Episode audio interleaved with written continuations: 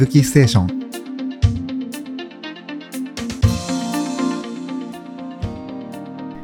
あたたら自然センターやボルケーノトレイル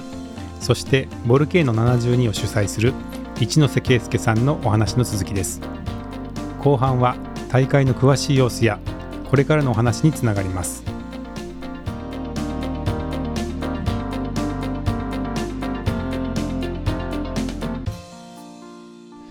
今回あのレースに参加したのが、えー、と8組で16人の方があのレースに出られたと思うんですけども、はい、あの実際レースがスタートした後はどういった感じだったんでしょうか？レースがスタートした後はまあ序盤はまああのー、ある程度こう固まってえっ、と行ってほしいっていうのもあったし逆にこうなんなんていうかなあのー、それぞれあのみんながまあ、どういうこう装備でどのぐらいの荷物持ってるのかっていうのもいろいろ見てほしいなっていうのもあって、まあ、全泊も OK に自然センターの中に泊まる場所もあるので全泊も OK にして結構半分ぐらい一番遠い人たちは四国からも、ね、3, 3人来てたのでそういう人たちはもう全泊してるしまあそうじゃなくてもあの愛知だとかあの割と遠いところの人たちはあの全泊してたのでそういう中でみんなギアをこう見せ合ったりしつつ、まあ、レース中にもねそういったものを見てほしいなっていうのがあったのでわざとチェックポイントでこうピストンするような場所も作ってこうね早早くても一番後ろ、まあ、8組の中で一番遅くても必ず何箇所かでこうすれ違う、このルート上ですれ違うってことも僕らはコントロールして、まあ、やったんですけれども、まあ、そんな中で、まあ、前半あの、まあ、これは早いだけがいいっていうあのイベントではないんですけれども、まあ、あのトランスジャパンでもねあの2回前ですかあの結構もうあの南アルプスまでトップでずっと行ったあの内さんまあ、今内さんのチーム、まあ、オリエンテーリングとかで有名なあと福島さんですね。その2人のペアが、まあ、あのダントツで早くこうずっと進んでいって最後まであのそのあのペアがねあの先頭を行くわけなんですけれどもとはいえやっぱり72時間っていう設定がこう、ね、自分たちで言うのもあれですけど絶妙な設定でこのこの時間にしたっていうのも48時間だとまああの最悪ほとんど寝ず寝ないっていう選択もあってそのままこうゴールこうできちゃうっていうこともあるんですがやっぱり2人で72時間ってなるとまあ寝ないわけにはいかないんですよね。寝なかったら多分進めなくなっちゃうのでまあそういった中で、まあ、どこで寝るのかどのタイミングで寝るのがいいのかしかもねバイオリズム違いますからあの必ずしも同じタイミングで眠くなるわけない中でその辺もこう選ばせるっていうようなことも含めてやったんですけれどもやっぱりそのね早そもそもがこうスピードが速い困難さんとかであったとしてもこうやっぱり、ね、寝てる間に やっぱり後ろが追いついてきたりそういうのも含めて僕らはあの全部をついてってるわけじゃないのでまさにこう息吹を使いながらまあ、これ寝てるんじゃないかとか あれこれこれねあのなんだあの端末が更新されてないのかどうなのかとかって含めてこういろいろ見てて見てあのこうある意味楽しみながらあのその人たちの行動を見てたっていう感じなんですけども、まあ、ただ結構みんなね実力があの均衡してる人たちをあの呼んでいるのでそんなに大きく離れることはなかったんですがやっぱりあのさっき私が言ったような寝るっていうタイミングとあと睡眠時間ですね。やっぱりそれで大きくこう差がついてきてあの普通に行けばコースタイムだけで言えば全然楽勝でねチェックポイント通れるとみんな思ってた。まあその矢先というか3つ大きくその友人人がいるチェックポイントを設けてるんですけども第1チェックポイントでその8チーム中第1チェックポイントを通過できたのは3チームだけっていう、うん、まあそういうようなあのその東連峰っていうねあの大きなあの重走路があるんですけどもその東で皆さん苦しんでまさかこんなに走れないとは思わなかったってみんな言うんですけどもあの走れないようなアドベンチャーなルートなんですよね。でしかも夜になる設定なのでまあみんなそこでまあ逆に我々はそこにこううん、そこで苦しんでほしいなというか、こう、ある意味このバンダ朝日国立公園をこう舐めてもらっちゃ困るっていう設定に、こう、あの、っていうのが、そういうような中盤、中盤というかね、まあ、ある意味半分ぐらいのところなんですけど。前半からじゃあ結構皆さん苦戦を強いられてたんですね。あ、そうなんです、そうです。はい。あの、思った以上に、っていうか私は、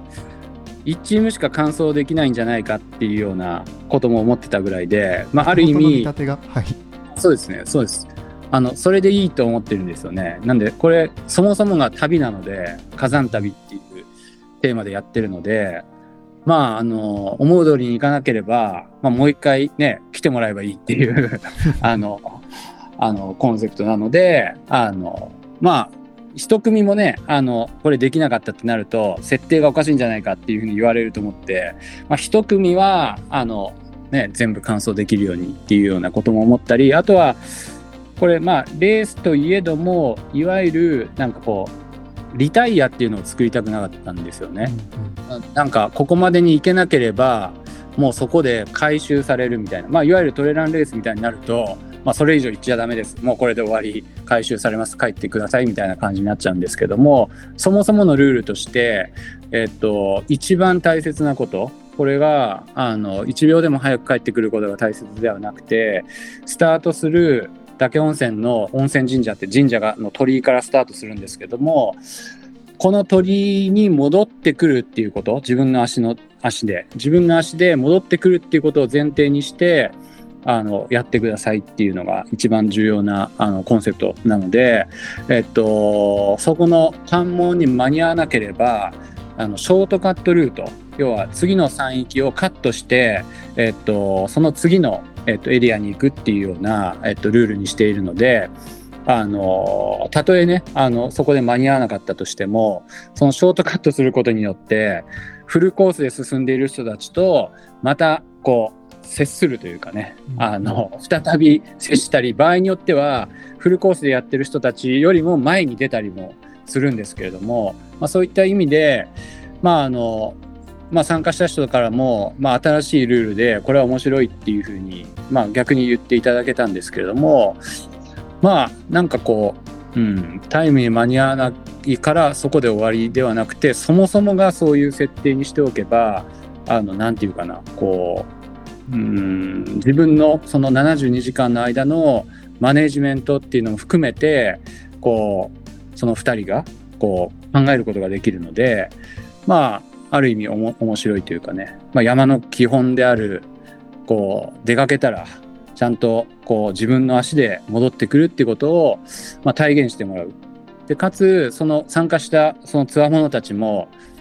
それが結構苦しかったって今まではねなんか体調悪かったりなんだりすれば もうリタイアっつって諦めればいいんですけどもそうリタイアはないっていう僕らのコンセプトなので あの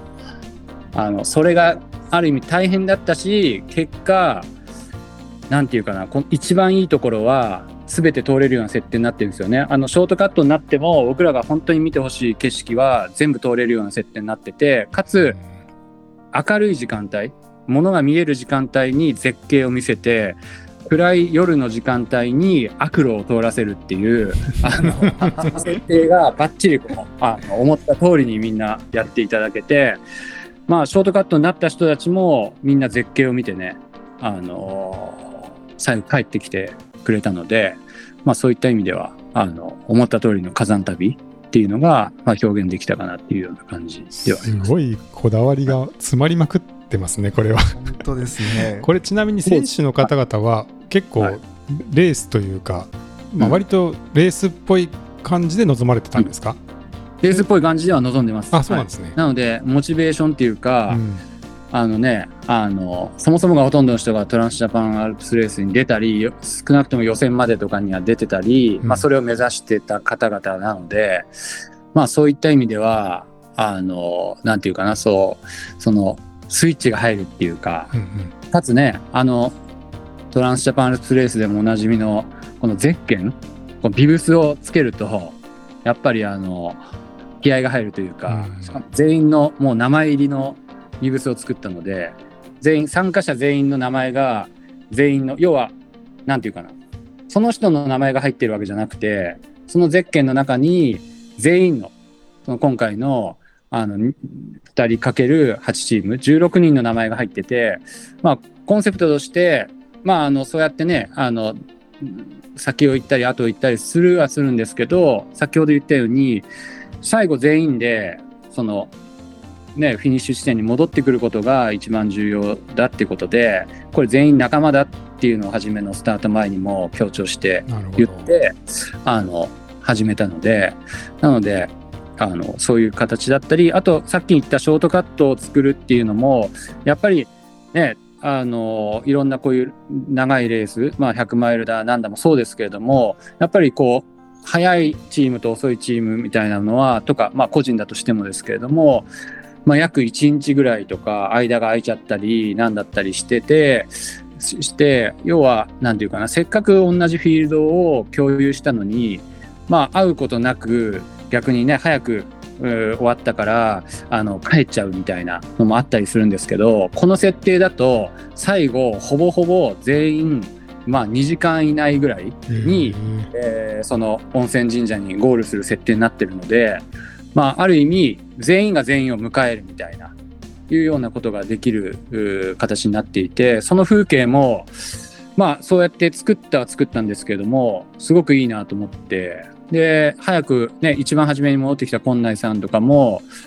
もうズダボロになって戻ってきましたけれども、あのー、ねもうねお分かりの通りあの3日間も4日間もあの風呂に入らずに走ってればすごい臭いわけですよ。あのめちゃめちゃ臭くて多分本人も風呂に入りたいと思ったと思うんですけどもやっぱりどんどんみんな帰ってくるんで迎えたいって気持ちのが勝って公園にある水飲み場で体全部洗って それでみんなの応援に回ってたっていうね、うですごくいい光景でしたけどね。はい、だから、ね、うん。うん、本当にあの選手運営の方がもう皆さん一体となって作り上げたって大会って感じがお話そうですね。参加者も含めてみんなで、はい、っていう感じがすごくありましたね、実際問題、はい、はい、選手の方は、うん、あの終わられた後、まあどういった感想をおっしゃられてましたか、あのまあ、多くがトランスジャパン完走しているって言いましたけれども、はい、あのいやこれ確実にあの人生今までの人生で経験したものの中で一番きついって言ってました。うん、コースの設定もそうだしこのルール自体もう2人っていうねこの設定も含めてやっぱり最もきついし思う通りにいかないっていうのは皆さん言ってたのであのまあある意味あのこっちの思った通りっていうか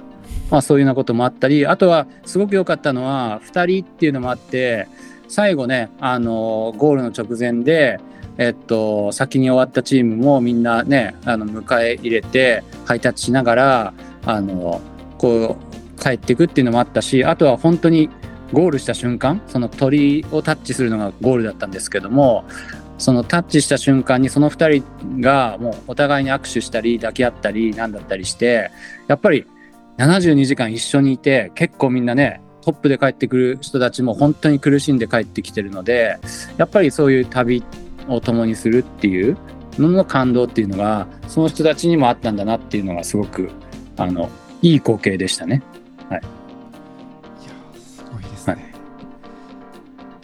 はい、まあうん、まあそうですね。まあそういうのとか、まああとは客観的に見てて面白かったのが、あの、その中でそういう本当に長い100マイル以上の距離をやってる人がほとんどでだったんですけれども、えー、っと1組2組その100マイルトレイルランニングで100マイルを、えー、主にあのもうねあの毎年100マイルを海外も含めて完走しているような人たちで組んだチームも出てもらったんですよね。でそういう人たちがどこまでこうこの山岳レースに対応できるかっていうのもあのやってみてもらったんですけれどもあのやっぱり前半は早いは早いですしさっき言ったチェックポイントもあの初めのチェックポイントもそういう人たちはあの3チームのうち1チームはそういうチームが通過はしたんですけれどもやっぱり200キロぐらいになってくると未知の世界になってきて結局こう失速して最後はこう動けなくなるっていうかね。そういうのもこう垣間見れたりだからその人たちもすごく学びがあったっていうことであの帰っていきましたけれども、ぱりそういうのも含めて今後少しこうチャレンジっていうか、それぞれのレベルの人たちに対してのチャレンジもやっぱり与えていきたいなっていう、そういう機会がね、やっぱ次につながるというか、こう、また次のこう、ななんていうかな、あの、ステップになるはずなので、あの、そういう機会も与えていきたいなっていうのが僕らのあのコンセプトでもあります。はい、なるほど、なるほど。本当にあの、まあ、動き続けないといけないというか72時間っていうのは本当に過酷だなっていうのは今お話を伺って思いました。ちなみに、まあ、その時間あのスタッフさんはもちろん他にもいらっしゃるわけで、あのスタッフさんのその運営の的なところはどんな感じだったんでしょうか、まあ、スタッフの運営もあのすごく計算して作ってまあ、僕ら少人数であのやっているので、はい、あのなんて言いますかね。いわゆるトレラン大会のエイドステーションだと、まあ、3つあったとしても4つあったとしてもそこにこう用意ドンってなってある程度選手が来るってなればこう事前に配置してなきゃいけないじゃないですか、はい、早いチームと遅いチームがこう存在しちゃうので。そうじゃなくて僕らはそのショートカットも作ることによって何て言いますかね。あの1233つあったとしたら3つのクルーを作らなくても1つのクルーがその、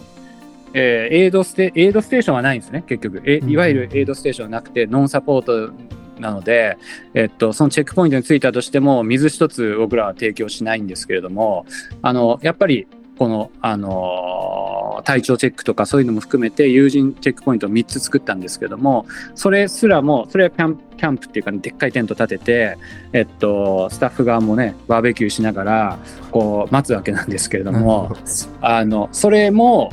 なんて言いますかねこの進行と進行と並行してあのキャンプ地を3つこう点々とこう変えていくみたいな形で進めるようにしたのでそういった意味で、こう、なんていうかな、キャラバンみたいな感じで、そういう友人チェックポイントも、まあ、一つのクルーで全部やってるみたいな。そうだったんですね。はい、そうですね。はい。じゃあ、結構、はい。分かれるというよりかは、本当一体で全部で動くみたいな感じ？あ、1チームしかないです。あの、なるほど、なるほど。友人チェックポイントも1チームしかなくて、はい。あのー、その1チームで移動して間に合うっていうか、まあ、240キロあるので、そのチェックポイント出てった後次のチェックポイントに来るまでにもう一晩あるので全然僕らもキャンプ地もこう移動することができるっていうあのそういうようなあの運営ですね。まあ、そうだったんですね。まあ、だからそういうのも、まあ、今回の、まあ、息吹を使わせてもらった一つのあれとしてそういう運営も可視化できるっていうか、あのどこまでどういうふうにね人が進んでるのかっていうのをあのキャンプ地を作るところは携帯電話つながるあの場所に設定していたので、はい、僕ら受信する側は問題なくその辺がこう確認できるというかいうところもありあのその辺も含めて、まあ、うまくあのなんていうか滞りなくというか。進んだなっていうような感じは思ってますけどね。はい、はい、あの今回大会でまあ、ご利用いただくのが、まあ、初めてだったとは思うんですけども、うん、まあ、あの一ノ瀬さん自身は個人で何度かご利用いただいているとお伺いしておりましたが、はい、あのまあ、全体大会で使ってみて武器はいかがでしたか、うんまあ、あの結論からすれば、はい、えっと、次回、次回は、あの、間もなくっていうか、今話している数日後に発表はするんですけども、はい、えっと、10月にやるんですが、うん、秋の紅葉の時期に。はい、早い。まあ、年に2回やるっていうのもね、なかなか240キロクラスをな、ね、なかなかないんですけど、あの、やっぱりね、いろんな季節の旅を楽しんでいただきたいので、10月も使います。はい。あの、やっぱりあれがないとなかなかあのこれの運営は難しいです逆に距離が長いのでまあ一つはその安全性その本当に何かあった時にあの救助に行くというかいわゆる一般的に言うとこの登山届の意味はあんまないんですよね。あのどこから入ってえっと、どこに行くって書いたととてあのそもそもそのね登山口もいっぱいあるしそこから入って何時にどこっていう保証がないのでなのであの登山届も作りようがないっていうようなあの、ね、こういうものになるとそれに近くなるんですけども、うん、まああの逆に言うとこの息吹があることによって何分前に絶対ここにいたっていうのはね間違いなくあるので、まあ、僕らも一応スタッフで何かあった時に、えっと、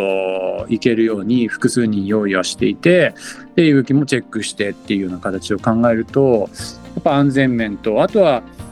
うん、あのさっき言ったようなあのキャンプ地というかそういう友人チェックポイントのキャラバンを考えるとまあそれがないとなかなかこう難しいかなっていうのが実際問題あるので、まあ、次はちょっと実験的にスタッフ側今回はね出場者側だけで運用したんですけどもまあスタッフ側にもあのそれをあの配置して、えっと、両方運営側も含めてちょっと動かしてみようかなっていうようなことも思ったぐらいな感じではあります。はいありがとうございます。あのまさかの年2回開催のあの 初めてお伺いしてちょっと驚いていましたけれども、はいはい、僕もです。はい。いや結構面白いっていうか、あの実際やっていた人たちもいやこれは面白いねっていうような感じだったので、まあより多くの人たち1回に出場してもらう人たちをいわゆるトレランレースみたいにあのねこう100人とか200人とかそういうのは絶対やなんかこうやりたくないっていうか逆に僕ら運営側が全ての人の顔と名前を把握できるような、まあ、そういうような形でそれぞれ出場者もあの、ね、全員をこう把握できるぐらいの規模感でやりたいなっていうのがあのコンセプトなので、まあ、少ない人数でありながら、まあ、回数をこうやりたいかなっていうかあのいろんな季節にいろんな場所あの感じていただきたいし、まあ、1回出た人があのねまあいろいろコース変わる大会もありますけど一般的なこうトレランレースみたいになっちゃうと大体が同じあのこうコースだったりはするんですけども僕ら考えてるもう7月にやって10月次10月にやる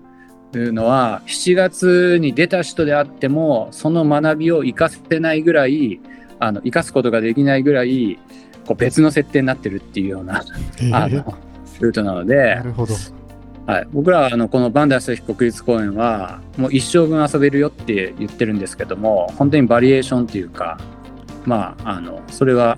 多岐にわたるのでぜひねそのアクロも含めてあのどこがアクロなのかどこがいいのかっていうのを含めて毎回ちょっとね楽しんでもらえればなっていうような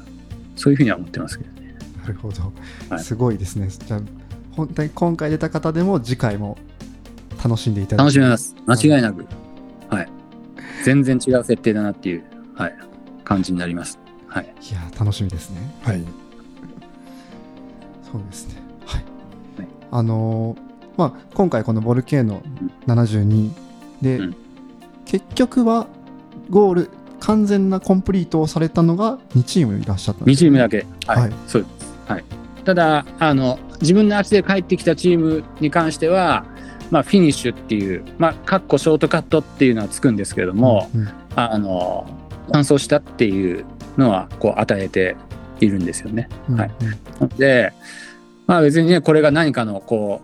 ういわゆるトレイルランニングとかであるようなこうポイント性の何かにつながるわけじゃななくてやっぱり自分たちのその計画したものが達成できたかどうかっていうところに重きを置いているのであのそういった意味であのそういうショートカットでフルコースを回避するっていうところも含めてそのやりきったっていう感想はこうつけていてまあその感想っていう意味ではえっとリタイアえっと最後本当に動けなくなってえっと車で帰ってきたっていうチームが2チームあるんですけどもそれ以外は一応感想。でもかっこショートカット1回ショートカット2回っていう感じであのショートカットがつくもののそういう感じ。で完全完走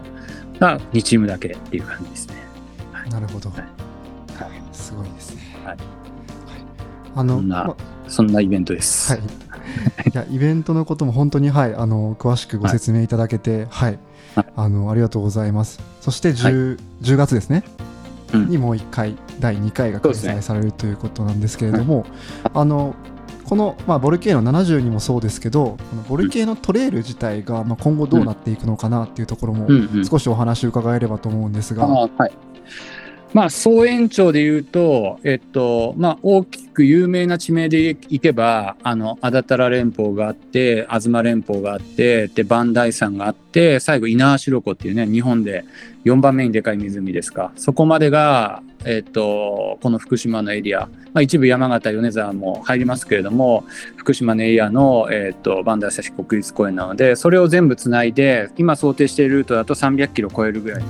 ルートになるんですが、やっぱりこの辺っていうのは気候が厳しかったり、まあ、雪も多いですしあの雨もねあの日本海側からの風がこう直接当たるような場所なのであの大雨も降ったりするんですよね。そういうのでトレイルがちょっと壊れているような場所もいろいろあって、えっと、今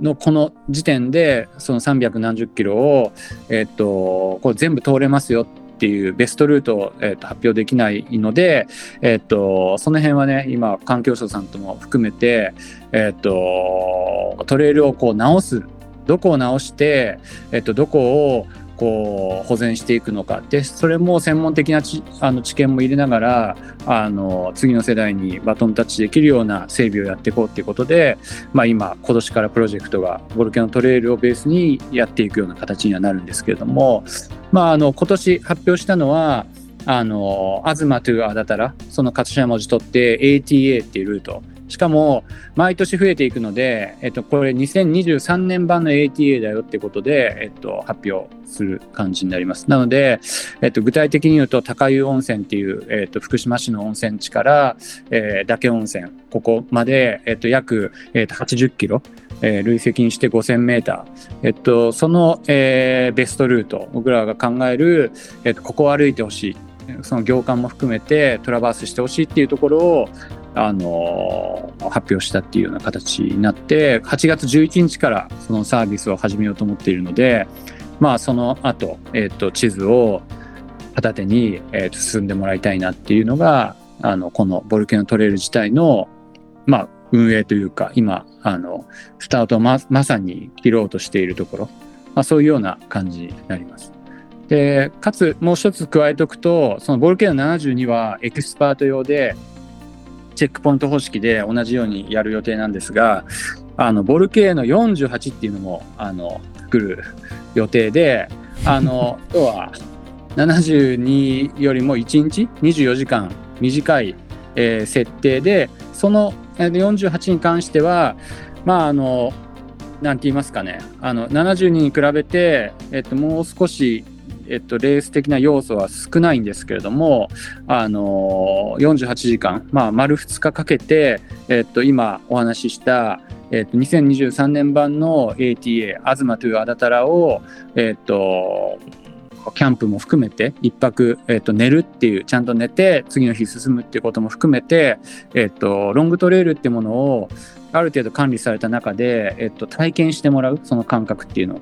でかつその、えーと、72をやってる、えー、人たちと逆順でこう回ってくるので場合によってはこうすれ違うこともあったりあの最後フィニッシュする時間を一緒にしてるのであの最後ね48と72の人たちも一緒にこう称え合えるっていうかそういうような設定にはしてるんですよね。なるほど、はい、すごい、どんどん、はい、あのそのじゃあ一般のあの、うん、ボルケーノトレイルに興味のある人としては、うん、一旦その ATA に行ってみるっていうのが、最初のこう、うまあ、取っかかりというか、一番こう、そういうことです、ね、まあ、始めやすいところってことになるんですよね。これは、ね、えっ、ー、と、一般の方だと、どれぐらいの時間がかかるものなんでしょうか？えっと、本当に一般の方が、えっと、はい、想定する、えっと、タイムとしては、えっと、3泊4日ぐらいが、えっと、本当にね、あのーうん、ゆっくり、えっと、その土地を楽しみながら行ってもらうとすると、3つの宿泊地で、えっと、泊まってもらうのがいいかなっていうような、えっと、ことを、えっと、考えてはいて。これは普通のハイキングというか、まあ、登山のペースだと3泊4日ぐらいってことですね。そう。で、はい、3泊4日っていうのがその人がいる宿泊地要は温泉地とか、うん、えっと、友人の山小屋、えー、食事も出てくるような、まあ、そういうような、えっと、場所で、えっと、泊まる泊まって進んでいくっていうあのツーリングだと3泊4日、うん、でもう少し早い、まあ、トレランまではいかないんですけれどもいわゆるファストパッキング的な感じで、うん、えっと、進む人たちがいるとすれば、あの避難小屋とかあの山小屋が結構ねこのエリアあったりキャンプ場があったりするので、はい、もう一つ先の、えっと、宿営地で、えっと、泊まったり避難小屋で仮眠して早朝出ていくみたいな、まあ、ある意味セルフに近い形で進んでいくとすると2泊3日ぐらいが、えっと、僕らがここここここで泊まるだろうっていうようなところも設定していてなので、まあ、そういう日程感で、えっと、やれるものではあるんですよね。なるほど。ね、あの ATA を一気にあの、うん、走るっていうのはかなり難易度が高い、ね、いや難易度は高くはないんですけども、はい、まあ、できるだけ、うん、まあ、これは、まあ、ロングトレイルなので、なんて言いますかね